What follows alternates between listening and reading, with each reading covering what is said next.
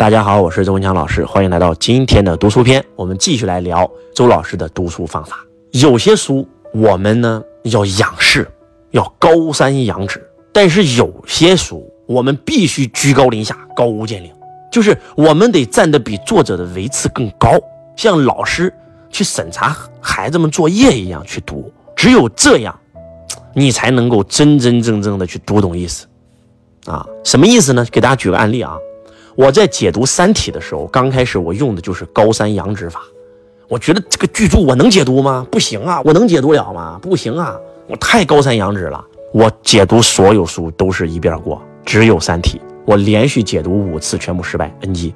我仰望它，我还怎么解读它？我没法解读啊，对吧？它是一座大山，我是大山下面的一个尘埃，你告诉我我怎么能看清楚大山的模样呢？我那个时候想，不对，必须得用居高临下法了。瞬间让自己的那个维次站得比山体还高。如果它是大山的话，那我就是什么啊？我就是直接就是你们看没看过一部电影叫《西游降魔》，周星驰拍的，就是最后在这个收服孙悟空的时候，那个佛祖啊，俯瞰地球的感觉，那佛祖比地球还大，就那种感觉。或者说，如果说山体是一座高山的话，啊，那周老师呢，就是什么呢？就是整个用造物主的视角来看。用昊天的视角来看这座山，那就小的跟那就是小土丘，哎，瞬间解读好了。包括解江夜也是一样，解江夜最开始我也是居高临下，觉得江夜这个巨作太高了，真的是解读几次都失败。后来我就啊，我就把它变了，从高山仰止把它变成居高临下，哎，瞬间就把江夜俯视它，啊，这个时候就不能仰视了啊，不然你根本解读不了。下一个方法叫多维度的研读法。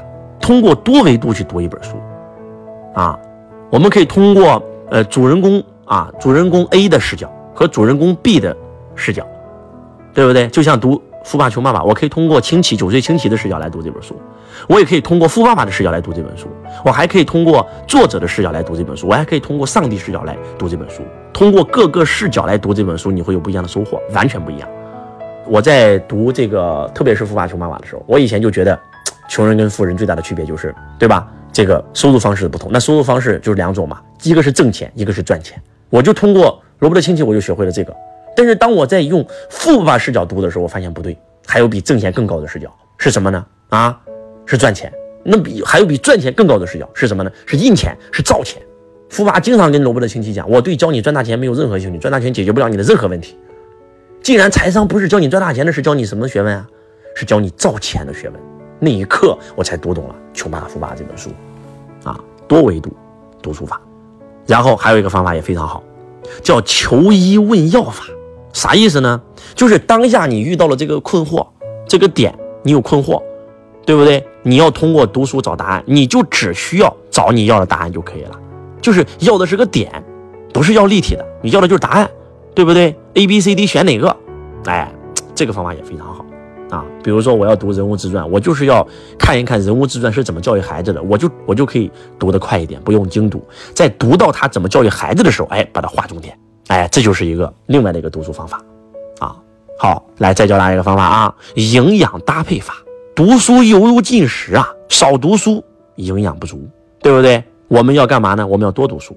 我们如何多读书呢？对不对？那犹太人平均一年六十四本，俄罗斯五十五本，美国一年平均人家读五十多本，咱们中国我们在做六日读书会的时候，平均人均啊啊 零点五本，那能行吗？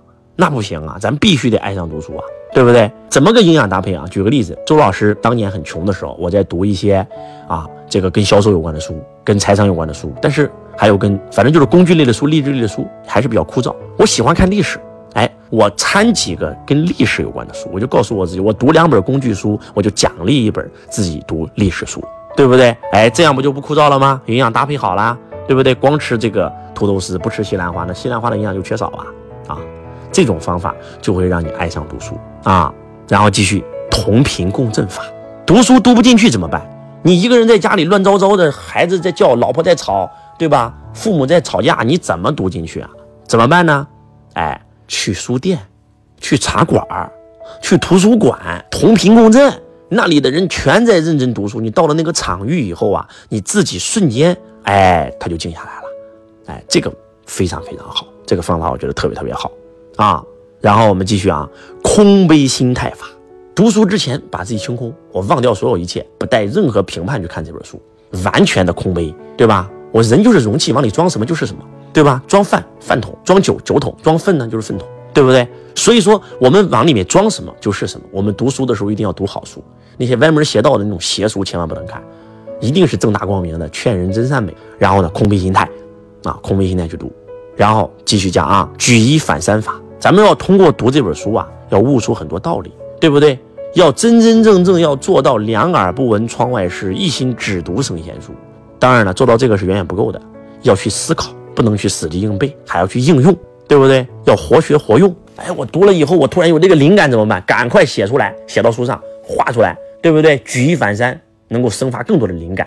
这种方法也可以把它称为叫做顿悟。突然读到了一个点，非常有感觉。如果在书店借的书，你就拿个笔记本记到你的笔记本上，对不对？如果说你自己买的书，直接上面画，直接上面写，啊，把那个灵感记下来。只有灵感才是你的，你读的书都不是你的。